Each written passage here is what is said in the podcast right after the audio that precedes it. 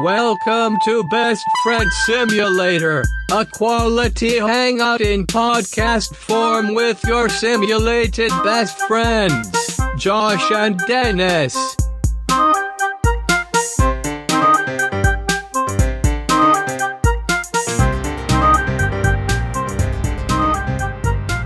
I had a scary day today, Josh. No, what happened, Dennis? I saw my future.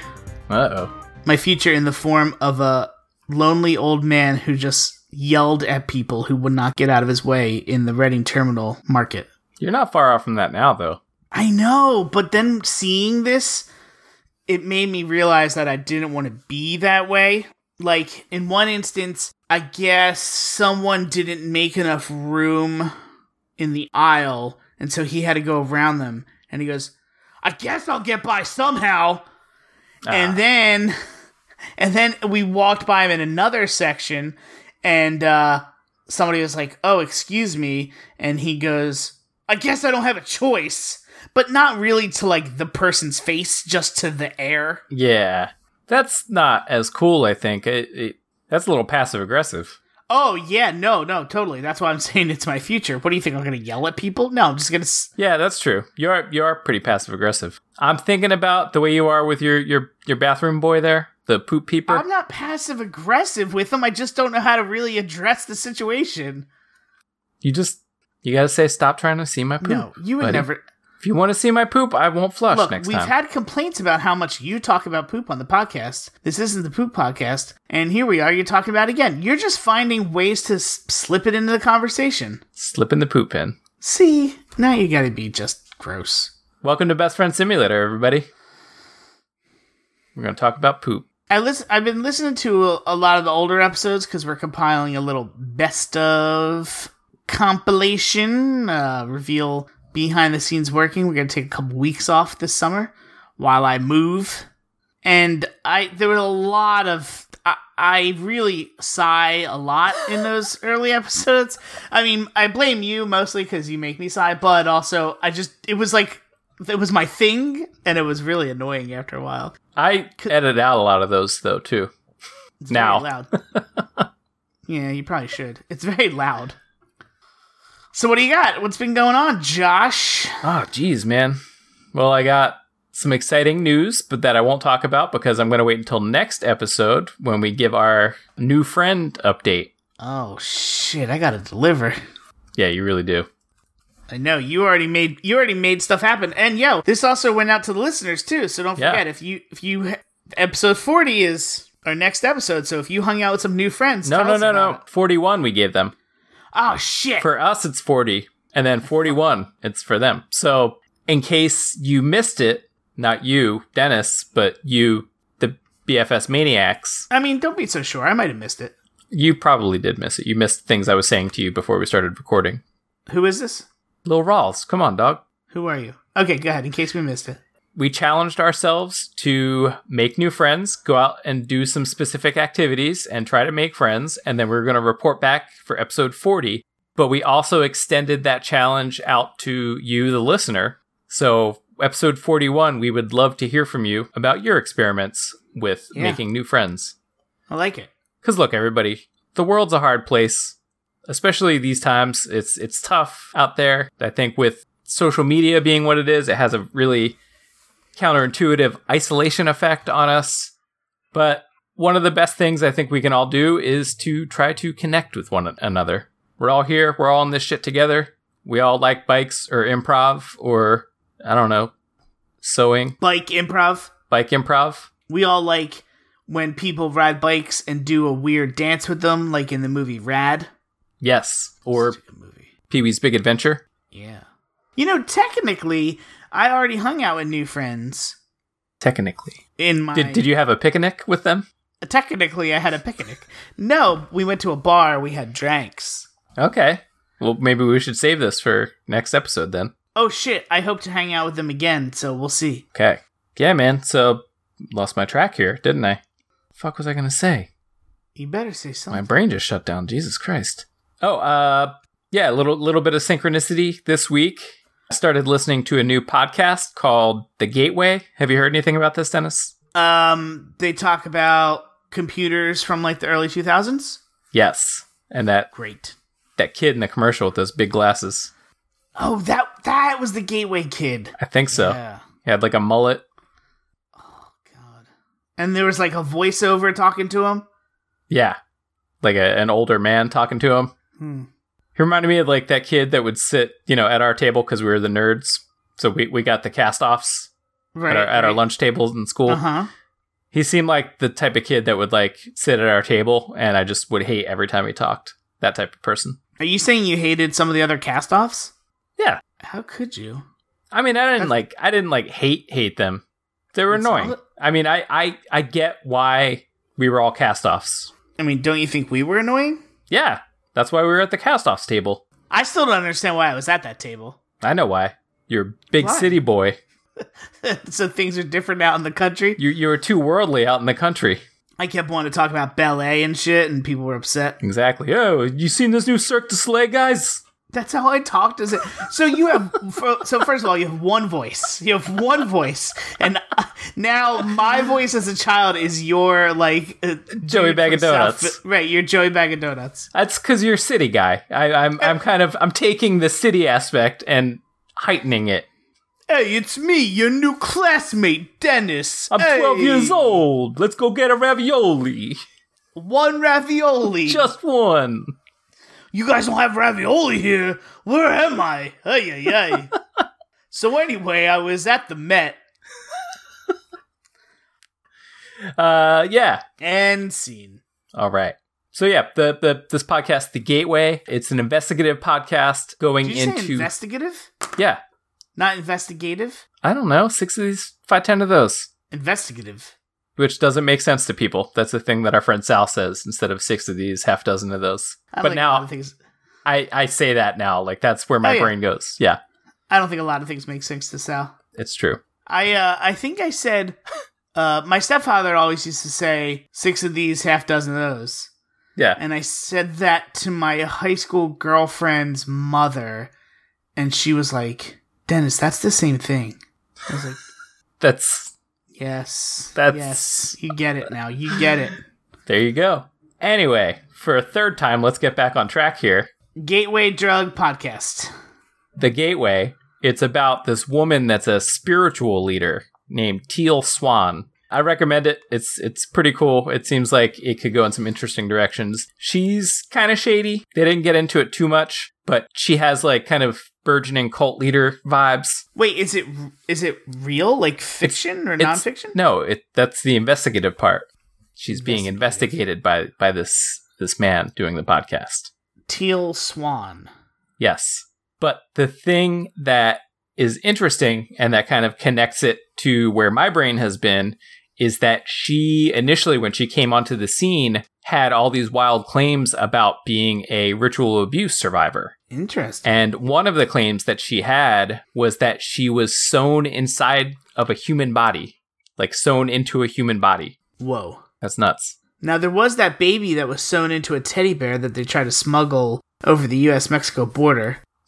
So, like the book Song of Kali, where smugglers kidnapped somebody's baby and then cut them open and then stuffed them full of gems and then tried to bring that onto an airplane. You know, the Dan Simmons novel? No, maybe That's pretty gnarly. That's a It's gnarly just book. like that. Also, It I think sounds like it. I think it was pretty racist too. Well, I'm glad we're talking about it here on our investigative podcast It's called The Branch, where we just follow every single topic. that come up in our stupid brains. Speaking of brains, no, I don't have anything. Oh, I have something. I, Oh, I, then tell us, tell us, please. I got into it with a parking garage attendant this week. What do you mean got into it? Like Tell the fist- story. Like fisticuffs. What? No, No. not not I've Josh. never been involved in fisticuffs in my life. Wait, did he recognize you? And he wanted to punch you so hard because he loved you? Yeah. Dude. Uh no. I was riding Oh shit! Was it the real Joey Bag of Donuts? And he got up and he figured out you've been making fun of him all these all these months. Yeah. It's like, ah, what the fuck, man? What do you what do you think this is? You think I'm a joke? See, in improv, Josh, that was called gifting. I gave you a gift Oh. to do your Joey bag of donuts. I graciously Ah. accept the gift. Oh, ah, moment of reverence. Thank you very much. prayer hands, prayer hands, prayer hands. Gratitude. Namaste. Namaste. Um, Did you say namaste to him at any point? that would have been a good way to, to wrap things up, I think. So, long story short, I was riding my bicycle downtown. I went to a screening of a film with a friend, Look, and I'm the worldly one. if you can believe that.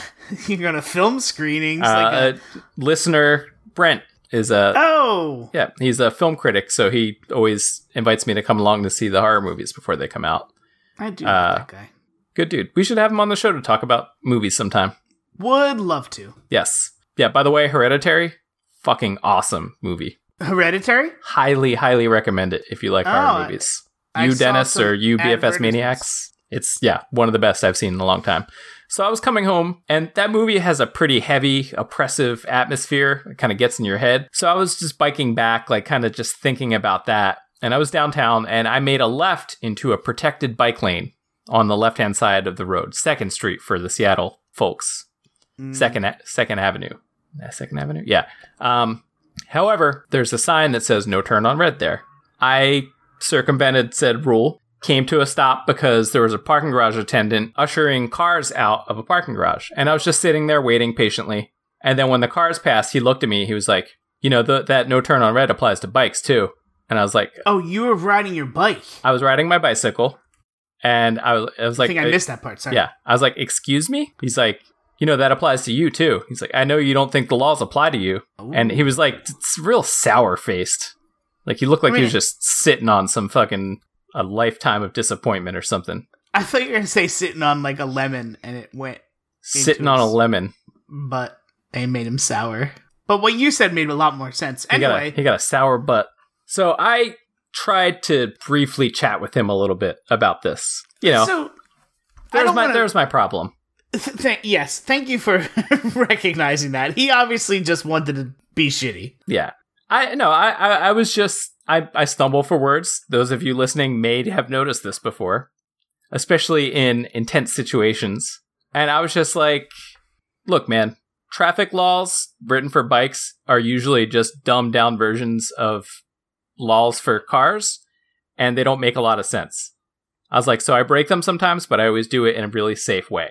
But but at this point, he was just like he turned his head and was walking away from me. So I just said, "Well, okay, man, I'm sorry you feel that way," and I rode away. I wanted to to get into further detail and talk to him about the Idaho stop, which is treating a stop sign as a yield sign, red light as a stop sign, which is what I I tend to do. I'll wait at red lights if it's busy, whatever. But then for the next like half hour or so that took me to get home, I just stewed over it, and I felt as sour as that old man when I got home. Okay, can I make two observations? Yeah. One, the fact that you thought you got close to fisticuffs makes me think that you've never gotten into a fight. That was a joke. That was Okay. not me getting close to fisticuffs. B, I'm not defending this person, Mm-hmm. but if people follow the laws, the if bikers follow the laws in Seattle even half as much as they do in Philly, I'm sure he's had his number of like run-ins with people like I- almost smashing into him. I thought of this too.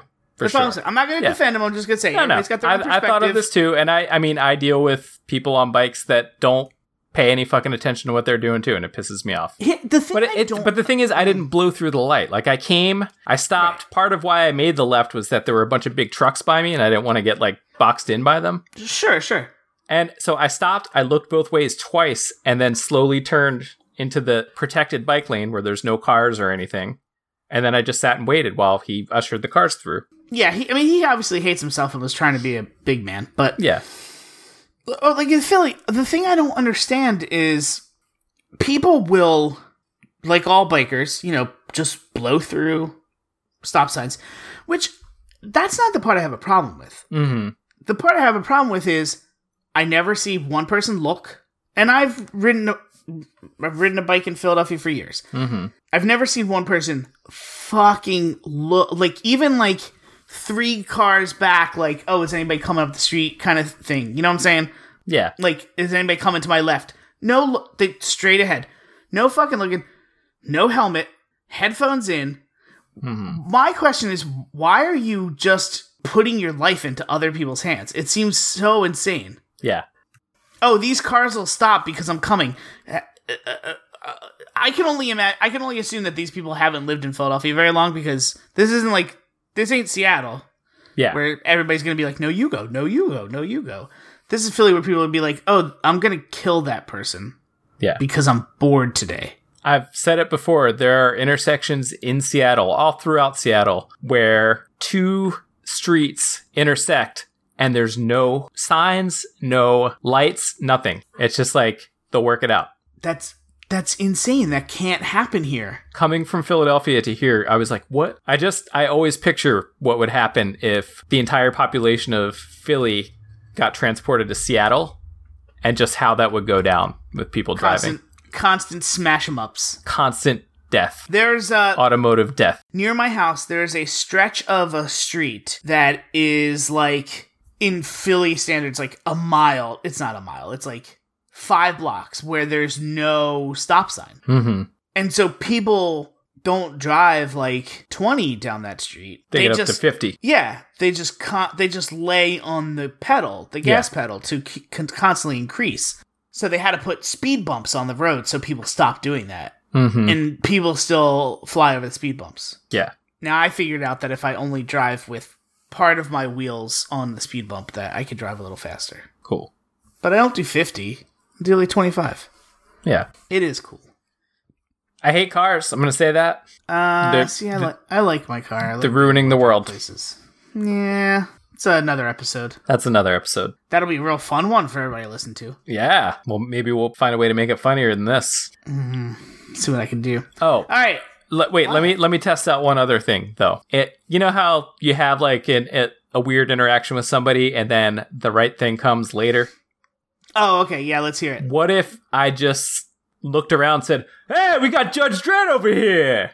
Mm, mm, I think you need something that like a more, a little more universal. Uh, how about? I mean, Judge Judy would be perfect. Judge Judy. Okay. You don't, you don't like that? Judge Judy. She's a television personality. What if I showed him my wicker basket? What? Let's move on. You always got to take it down. Do- Are you afraid like nobody's been listening to you, so you got to say something outlandish? Are you? You are. You're an in. You, you are a secret bro, isn't it? Aren't you? Isn't you? Who me? Yeah, you're always saying crazy things, so your friends will laugh at you.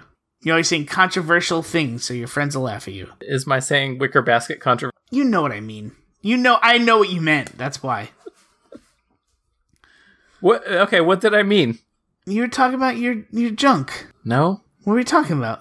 wicker basket was a nothing thing. I just said it because it sounded evocative of something, but it actually has no meaning behind it.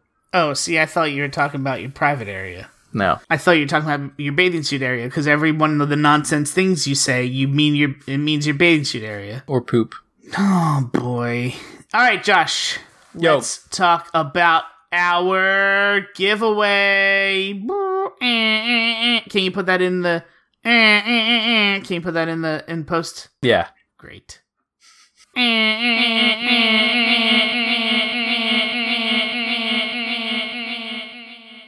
Do you, are you just is it just going to be a recording of me saying it over and over again?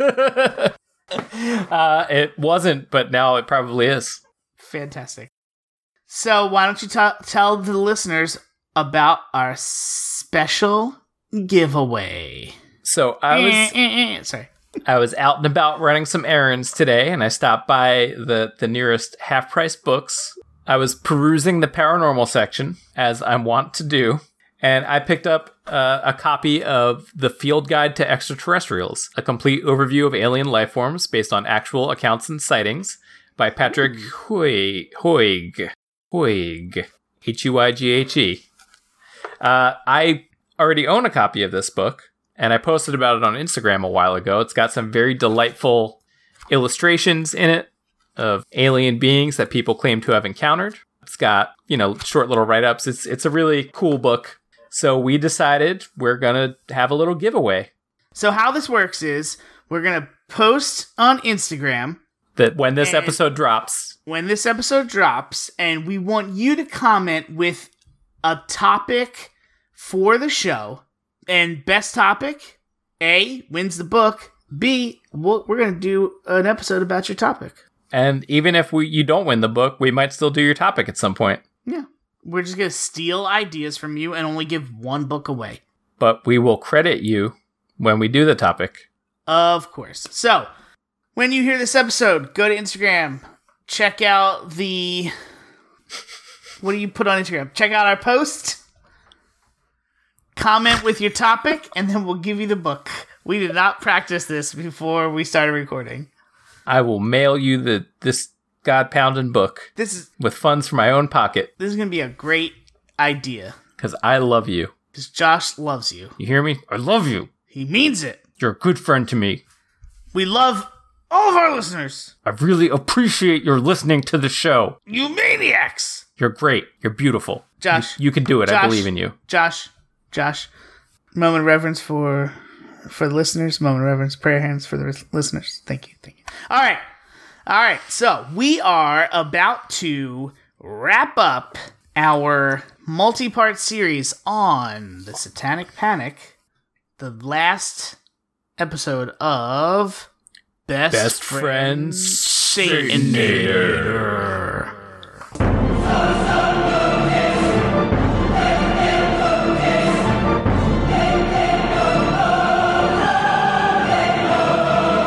Come on, we can do that better. Okay. We'll, pra- we'll practice. Yeah. We'll practice later. Oh, you want to do it now? No. Okay. All right. So today we're going to talk about repressed memories. This is a big topic that goes throughout the satanic panic, satanic ritual abuse, the daycare center abuse stuff. A lot of uh, a lot of talk about repressed memories. So I wanted to talk about that, give a little history, little controversy, Yeah. controversy, controversy. Conchi. Concha Hawken. Can we be investigative journalists if we can't say controversy? No. Fantastic. Okay, that's so that's let- why we're doing this show instead. Exactly. So let me get started. All right. So a little history on this. Uh, Freud, you all know Freud, father of psychoanalysis, father of psychotherapy, whatever you want to call him. Freud developed a theory that the mind banishes traumatic childhood events to prevent overwhelming anxiety. Um, is that your sound effect for That's that's a banishing? traumatic event Okay. being banished. Good job. So, in his theory, a therapist needed to tell the patient what the memory is. So, you can already see that this is starting to go down a bad path. Seems fine. Uh, this has never been verified by scientific proof, and there's little scientific evidence to support either the notion that traumatic experiences are typically unconsciously repressed or that unconscious memories of traumatic events are significant factors in physical or mental illness. I mean, typically you remember, right? You people do push it away and push it down, but they don't repress them totally to where it's like, I don't know what happened. What do Yeah, you mean like you don't tell completely somebody gone. this thing happened, right? So, according, according to the American um, Psychiatric Association, there's little or no empirical support for the concept of repressed or disassociated memories of any kind of abuse. There's uh, considerable evidence that rather than being pushed out of consciousness, the difficulty with traumatic memories for most people are their is the inability for them to forget. So the total opposite what all of these uh, Michelle remembers and these daycare center cases are trying to say. Yeah, it, it that type of stuff sticks with you over time. And it, it remains a part of your life. It doesn't just go away. Now, there is a concept of dissociative amnesia, uh, where individuals are separated from their memories, suffering abnormal memory loss in ways that significantly affect their lives. And they, and they cannot remember certain autobiographical information, but it's not exactly what what was going on with these cases that we've been presenting the past few weeks. Now, So then wait. there's this uh, good So do I have that? dissociative amnesia Yeah. about what? About like stuff that happened in my life, like recently. What do you think you forgot? You know, like did I go to the store the other day? Is that dissociative and amnesia? No, no, no. That's just called you don't pay attention to the things you do. Okay, that's fair. That's called dissociative slamnesia. You mosh too hard and your brain gets jostled Ooh. around. All right, so I was trying to make an onyx joke. but you couldn't do it. I I, just couldn't. Yeah, I, I, think, think- my my dissociative amnesia is getting in the way. love when you tell me about the jokes that don't work in your brain. I, I gotta get them out there in some form. Okay, so uh, Uh, then there's this idea of explicit versus implicit memory. If explicit memory is impaired, you forget what happened to you, but implicit memory is intact. You may still be profoundly influenced by the experience. Um, there's another uh, psychiatrist, uh, Siegel, I forget his first name. Uh, he thinks that some individuals, oh, Dan Siegel, sorry. He thinks that some individuals remove conscious attention during repeated trauma, like from an unbearable event. That, uh, uh, but in the parlance of the mind trade, they dissociate. So that's where the dissociative amnesia comes in. Also, um, I copied some of these from articles. I would never say the term in the parlance of the mind trade.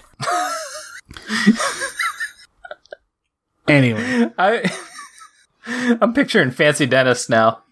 Uh, Josh, in the parlance of the mind trade, which I am a, a member of, uh, I, I picture. Do you remember back in the day when like you had to get dressed up and you would part your hair in the middle and like kind of slick it down? come on, man. I picture that style. I, I didn't know, really know how to dress, so I thought that that was like fancy. Dog, I had a goatee for how many years, Oh, why did you have that and goatee? and nobody told yeah, me. but you, but you didn't have it because you thought it was fancy. You had it because you thought it was cool. yeah, that's the worst part. Okay, so this person, uh, uh, Tema Ehrenfeld, she says that the recovered memory movement of the 80s, which surged in the 80s, seems to have b- been somewhat a backlash against 40 years of denying true accounts of sexual abuse. So I, I thought this was a really interesting take on the whole thing. Uh, Freud's American followers came to routinely dismiss accounts of incest as fantasies. Right. So uh, that idea actually worked in courts as well, and uh, worked against many women or children who accused men. Says this this writer Richard Webster. Uh, again and again, women found that their own entirely genuine memories of sexual abuse were discounted or denied by psychotherapists. Yikes. And again and again, the factual accounts of distraught and distressed children were dismi- dismissed as fantasies. So this is a. I thought this was a really interesting argument as to why all that surged in the '80s So this as like was- a movement. So this was like a backlash against that. Yes, yeah, so these this she's saying what these two folks are saying is the repressed memory movement is almost a backlash against all of those people who were never believed that these crimes happened to them. Right. So like the who who do they think kind of spearheaded this movement then? Is this Yeah, I like don't- psychoanalysts themselves doing it? Cuz it seems like they are very closely tied to it, right? Yeah, but it, it's not really clear who spearheaded it, but I think what they're trying to say is people were just accusers were trying to find any way for Oh, folks okay. to believe them. I got it. So it- it's like nobody believed them initially, so it's almost like they're overcompensating Right, at right, this right, point. right, right. Okay. right. Yeah. I got it.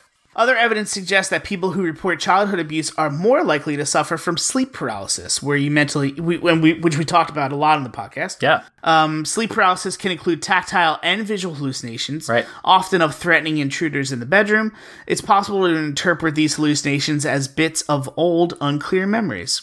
So remember, we talked about these two researchers when we were talking about alien abductions, Mm-hmm. McNally and Clancy Yeah, Susan they Clancy. started yes thank Yeah. you they started studying people who said they were abducted while studying memory recall in victims of childhood trauma and experiencers exhibited high rates of false recall and the tendency to create false memories not necessarily lying just distorted memories combined with high levels of absorption or inclination to fantasy susceptibility to creating false memories coupled with a disturbing experience like sleep paralysis and a cultural script allows for abduction of aliens may need ew, allows that allows for abduction by aliens that may lead one to falsely recall such an encounter. Right.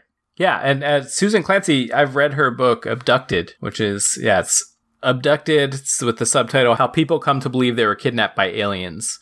And it's a really good kind of breakdown of this specifically, like uh, dealing with, you know, with alien abduction stuff. So it's a great book. But um yeah, so I mean that that's 100% this is the same exact thing that's happening in these satanic panic cases as the stuff that happens with Linda Napolitano or, you know, other experiencers. Yeah, so I thought that was an interesting little bit of history about where some of this some of this stuff came about and uh, kind of the different viewpoints about it. So, uh, did you? Yeah, and the So- cult- the cultural script part is really fascinating to me too in the way that that informs the people on what they actually remember.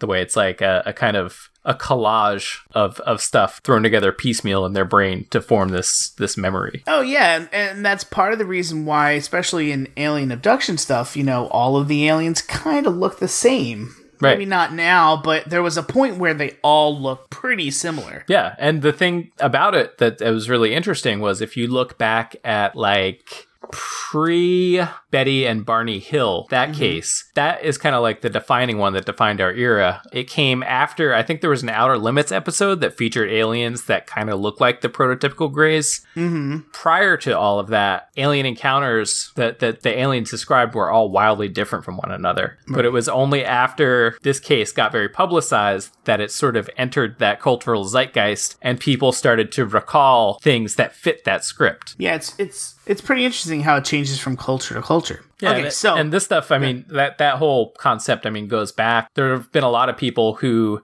on the skeptical side of things and also on the believer side of things talk about how alien abduction stories of today were just the the fairy abduction stories of ancient Britain or whatever. Right. So let me talk about some of the studies that have been done. So the power of suggestion is really intense in some of these studies, um, which power of suggestion we talked about in a, in the daycare center stuff Mhm. when they were doing the questioning of the children. So a classic experiment in memory research conducted by Elizabeth Loftus became widely known as Lost in the Mall. So in this subjects were given a booklet containing three accounts of real childhood events written by family members and a fourth account of a wholly fictitious event of being lost in a shopping mall. A quarter of the subjects reported remembering the fictitious event and elaborated on it with extensive circumstantial detail. We we talked about this a little bit during the the Brooklyn Bridge abduction case, didn't we? Oh, maybe we did. Yeah, I think I, I briefly mentioned it because it came up in some of the stuff I was looking up. Yeah, so if you just tell somebody, like, oh, by the way, this also happened to you too, they believe you. I mean, if they want to. Mm-hmm. Okay, so there's another landmark study in Nature, I think that's Nature magazine, indicates that any emotion, even ordinary emotion, is linked to learning. They gave two groups of college students a drug that blocks the effects of adrenaline and nor- noradrenaline, then showed the students a series of 12 slides that depicted scenes such as a boy crossing the street with his mother or visiting a man at a hospital. A controlled group was told an ordinary story son and a mother visit the boy's surgeon father. So they'll show a picture of two two people visiting a hospital. They'll tell them that's the story, and that that corresponded to some of the slides. The experimental group heard a story of disaster. The boy was hit by a car. A surgeon attempts to reattach his severed feet. Like they get really extreme. Two weeks later, the volunteers were given a surprise memory test. Students who heard the ordinary story recalled all 12 slides poorly. So you tell somebody like, "Hey, th- remember this picture? It's about like two people go for a walk." They're not going to remember that. But the second group recalled significantly better the slides associated with the story of the disaster. Right. Yeah. I- If, there was kind of yeah, Right, because you need so many you need so many points of reference to to remember something sometimes. Mm-hmm. So yeah, I thought that was an interesting study. Okay, so here's the controversy. Professionals don't agree. Roughly 60 to 80% of clinicians, psychoanalysts, therapists, um, all those folks, they uh, surveyed, um, agree to some extent that traumatic memories are often repressed and can be retrieved in therapy.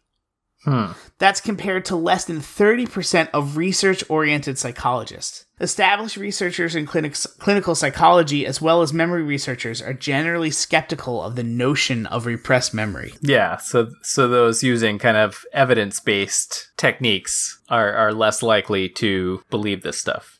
Exactly, because look, there's clinicians out there, and, and I mean, you had a really terrible example in the uh, the Oak Hill case, which is there was one therapist. That's where all of the story that all the kids who had stories came from this one therapist because that therapist just felt like something was wrong. Yeah, and I mean the same thing with the the Michelle remembers case. Uh, you had uh, Lawrence Pasder who totally fabricated Michelle Smith's memories, and I mean one of the interesting things I, I meant to bring up back on that first episode, but I figured I'd wait until repressed memories was that a lot of the stuff that she discussed, a lot of the memories that she recalled and the rituals she took part of, seemed to have weird similarities to stories of West African cult rituals. And Pasder actually spent a long time in West Africa and was very fascinated by these things, talked to people about them all the time. So it's interesting that she goes into a hypnotic state and comes out with these stories that sound a lot like the stories that he's really interested in. Yeah. Yeah.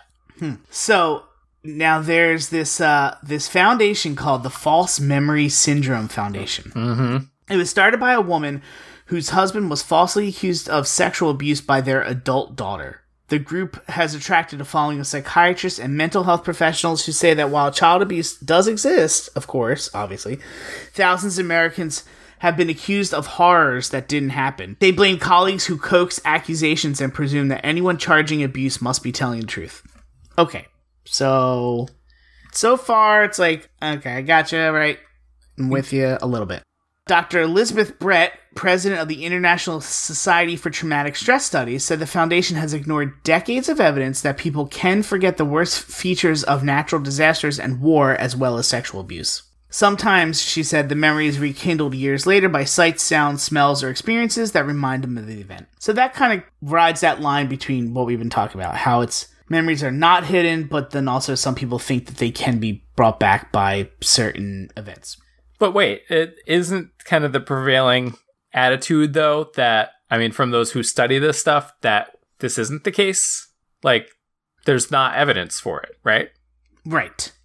Right. So there's no evidence, but people still feel like it can. That's the thing. It's like what this, what Dr. Brett is saying is that they're not exactly repressed. I, th- but they can be pushed down, like I was saying earlier. But that doesn't like just you don't you don't forget you were in war, and then you see like a a war movie, and then you, and then you're all of a sudden you're just like, oh my god, war Right. you know, y- you're just like, I don't want to think about that. I don't want to think about that. I don't want to think about that. Oh my God, that's making me think about it.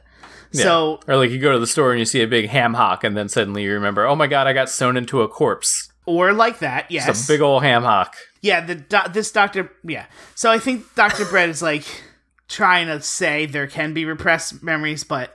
So here's the kicker, Josh, All right. about the False Memory Syndrome Foundation. Hit me.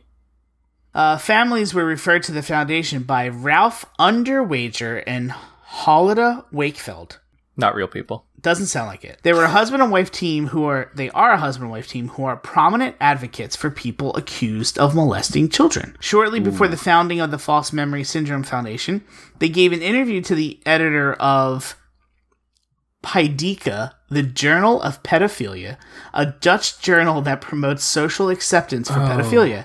In the article, Underwager expressed his belief that choosing pedophilia can be a responsible choice for an individual. Oh. Yeah. Yikes. Yeah. Yeah, it, and this is the thing that when I first heard about the False Memory Syndrome Foundation, I think it was I was doing some preliminary research into satanic ritual abuse stuff, and a lot of people were coming hard at them and saying that they were just an organization trying to protect pedophiles. Yeah. Yeah, Like, I get the. Okay, there's definitely false accusations of that, but yeah, of, of any of any crimes, right? But to focus on that is totally missing the point because even if you have a hundred of these crimes, is there one that's that's false? Does that mean like that's why are you starting a foundation to focus on that one and not a foundation to focus on the 99 real child abuse cases that are happening. Like it's it's it just it just makes a little red flag go off, and then you find this shit about oh. These couple people involved are really into protecting pedophiles and promoting pedophilia, so that's a little uh, eh, we don't like it. So there's also the International Society for the Study of Trauma and Dissociation. Lucian Greaves of the Satanic Temple, which is separate than the Church of Satan, um, he called them out in a blog post saying they pre- they present themselves so hi this is his quote the ISSTD uh, which is an unfortunate acronym presents itself as merely this professional organization for people involved with dissociative disorders but you don't have to look very far beneath the surface to find that it's full of the old claimants of satanic ritual abuse In fact, ISSTD founder Brennett Bond lost his medical license, but only temporarily and only after a good deal of media driven outrage, after convincing an MPD diagnosed client under hypnosis, uh, MPD, What's MPD? multiple personality disorders, Okay. which, by the way, in 2018 is not a diagnosis Right. that doesn't exist anymore. It's dissociative disorder. So, um, the ISSTD founder lost his medical license after convincing a multiple personality disorder diagnosed client, quote unquote, under hypnosis and on heavy medication, that she possessed 300 personalities. Ate human flesh and sexually abused her two sons. The victim of this quote unquote treatment ultimately became convinced that Braun had coerced her into manufacturing her implausible memories, as well as her overwhelming population of alternate personalities, whereupon she filed a malpractice suit and won a $10.6 million settlement. Holy crap. Yeah. And look, this brings us with- time and time again.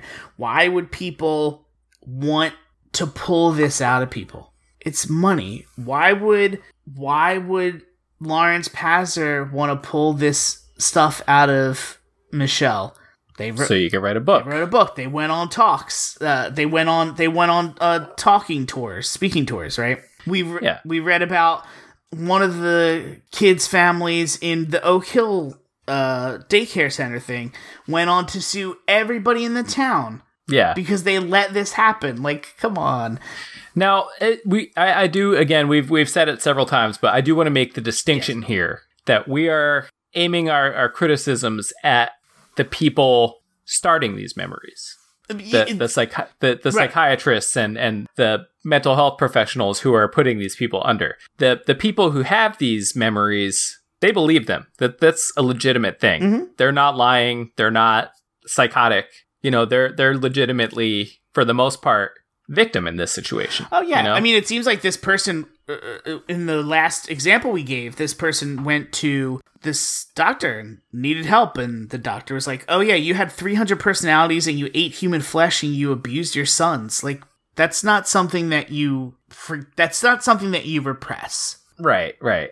And that's where the real damage occurs. You know, that's where the real trauma occurs in a way is that these people are made to believe that this stuff happened to them. And that's what really fucks them up.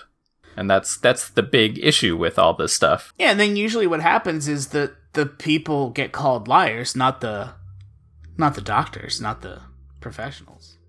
Yeah, exactly. They get they're exempt and everything all the derision is aimed at the people who have these memories. look, basically, if someone comes to you and says, "Yo, this bad shit happened to me," listen to them, but don't try to pull something from someone that may not be there. Yeah. For monetary gain.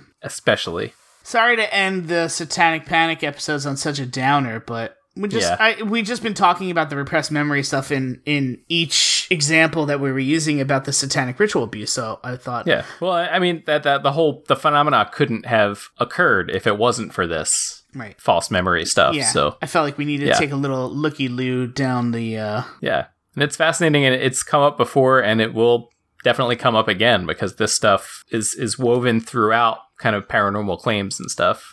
But y- you mentioned that this stuff is a bummer, and it is. You know, li- like people's lives have been ruined by claims of satanic ritual abuse on on both sides of it. Yeah. People who have these false memories and people who have been accused of things that they didn't actually commit, and and that's a huge bummer. And I you know, I want to recognize that. But our friend Alan actually texted me when he listened to the last episode and brought up that we should mention some of the good things that came out of the Satanic Panic I'm all ears. such as giving awkward outsider teens great lists of music to get into. Hmm. Like, I mean, if you look back at all the stuff that was on the list of Satanic Panic stuff to avoid, it was all like the coolest shit out there. Like Oh, the yeah. shit that I still love to this day, like heavy metal, D and D, horror movies, like all the shit that I love and I have loved since I was a kid, like are all there. So, I mean, it was a great way for people to find out about that stuff back in the day when we didn't have Google and Spotify and, and shit. Well, it's like when I watched that Geraldo Rivera special on YouTube and they interviewed King Diamond. There's no way some like kids who are just waiting for like something cool to do l- watch that and weren't like, "Oh shit, that dude's awesome." dude right on that was how i found out about king diamond as a kid was he was on like talk shows and shit talking about satan Wearing the Fates makeup. Yeah, wearing the face makeup. Wow, he's the best. And look, So yeah, that that's that's one of the good things to come out of all of this. It gave us ample opportunities to find the cool shit in the world that otherwise maybe wouldn't have reached us. yeah, who doesn't like D and D? It's great. I've been playing for years. I'm not satanic. I'm a little satanic. Uh, hey guys. Ah, Satan, dude, welcome back. Uh, I don't know why everybody's saying all this stuff about me, man. I just like to have a good time. Hey Satan, do you want to join my D&D campaign? Uh, only if I get to be an elf. Hey, you got it, buddy. Sweet. Pass me that D20. End scene. And scene. What do you mean? Now you, I told you, you can use the bathroom. You don't have to ask every time. Anyway, that guy, he, He's so he's so he's polite. so polite. I don't know why he's got such a I bad think rap. that as the Prince of Darkness, he would not be as cool as he is. He's just a chill, fun-loving dude. He's chill. He's chill. That's very considerate. Yeah. And there you have it. Best Friend Simulator endorses Satan. Printed on a t-shirt. you can take that to the bank. All right. All right. That was a good. Uh, yeah, that was a good. Uh, good arc about satanic panic and satanic ritual abuse. Yeah, I like I like I said, this is a topic I'm kind of endlessly fascinated with, and we could go on even more, but you know, we spent a month talking about Satan, so I'm sure he will rear his horned head in the future.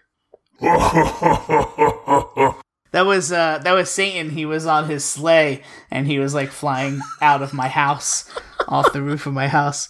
Uh all right, so we got some uh what? He's hooking up his, his rain and blood deer. Oh, get out. Get out of the podcast. You're done. All right, so next couple weeks we got some uh what do we got coming up? What do we have coming up? Well, next week I think we are going to focus on friendship Oh, that's right. with that with our friendship updates. Yes. And other than that, I got some stuff in the pipeline. We'll see. We'll see which one I get to. I haven't decided yet. Ah, keeping them on their uh, toes as they say. we are going to discuss the Montauk project in the near future. I can't I'm s- I can't wait. I love the Just Montauk one of my- project. Fucking favorites. I'm rereading the book right now and taking some notes. Nice. So, but I don't think that's going to be that'll that'll probably be after our break. I still have the Quantum Bigfoot book on my nightstand that I've been pushing off reading.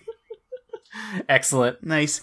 Uh, And yeah, just as a reminder too, we're going to be taking off most of July, but there's still going to be stuff in the feed. You're going to be getting something every episode or every week. every week. It- they they won't necessarily be new best friend simulator episodes but there'll be some bonus content You're for gonna- you to hold you over You're going to love it. I'm moving and it's hot. So uh, I got to wait until I get a, a new studio, so to speak, where I can do my business. and i'm gonna be straight with you fam i'm a little burned out from editing and researching i want to take a little vacation go in the woods We got to hire a researcher. we do man All right.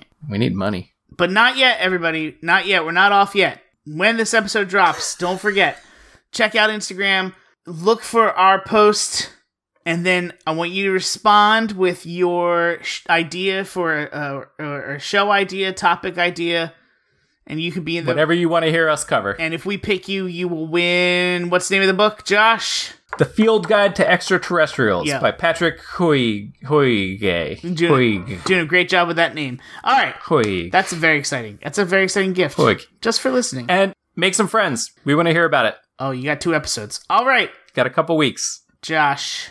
dennis I think that's all the time we have for Satan. That's all it took. he'll be back though I'll be back. I'm seeing. Bye. Bye. Bye. Thanks for listening to another episode of Best Friend Simulator. Send us an email at joshanddennis at gmail.com. That's Dennis with one N. Find us on Facebook and Instagram at Best Friend Simulator. And thanks to Alan for the theme music. Listen to his podcast, Werewolf Ambulance and Marveling at Marvel's Marvels. Also, thanks to Justin for the artwork. See more of his stuff at burntobuild.com. That's all the time we have for this outro. Bye. Bye.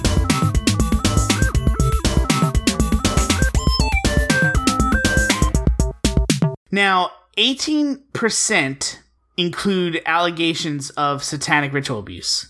18% of what, Dennis? What does that sentence mean?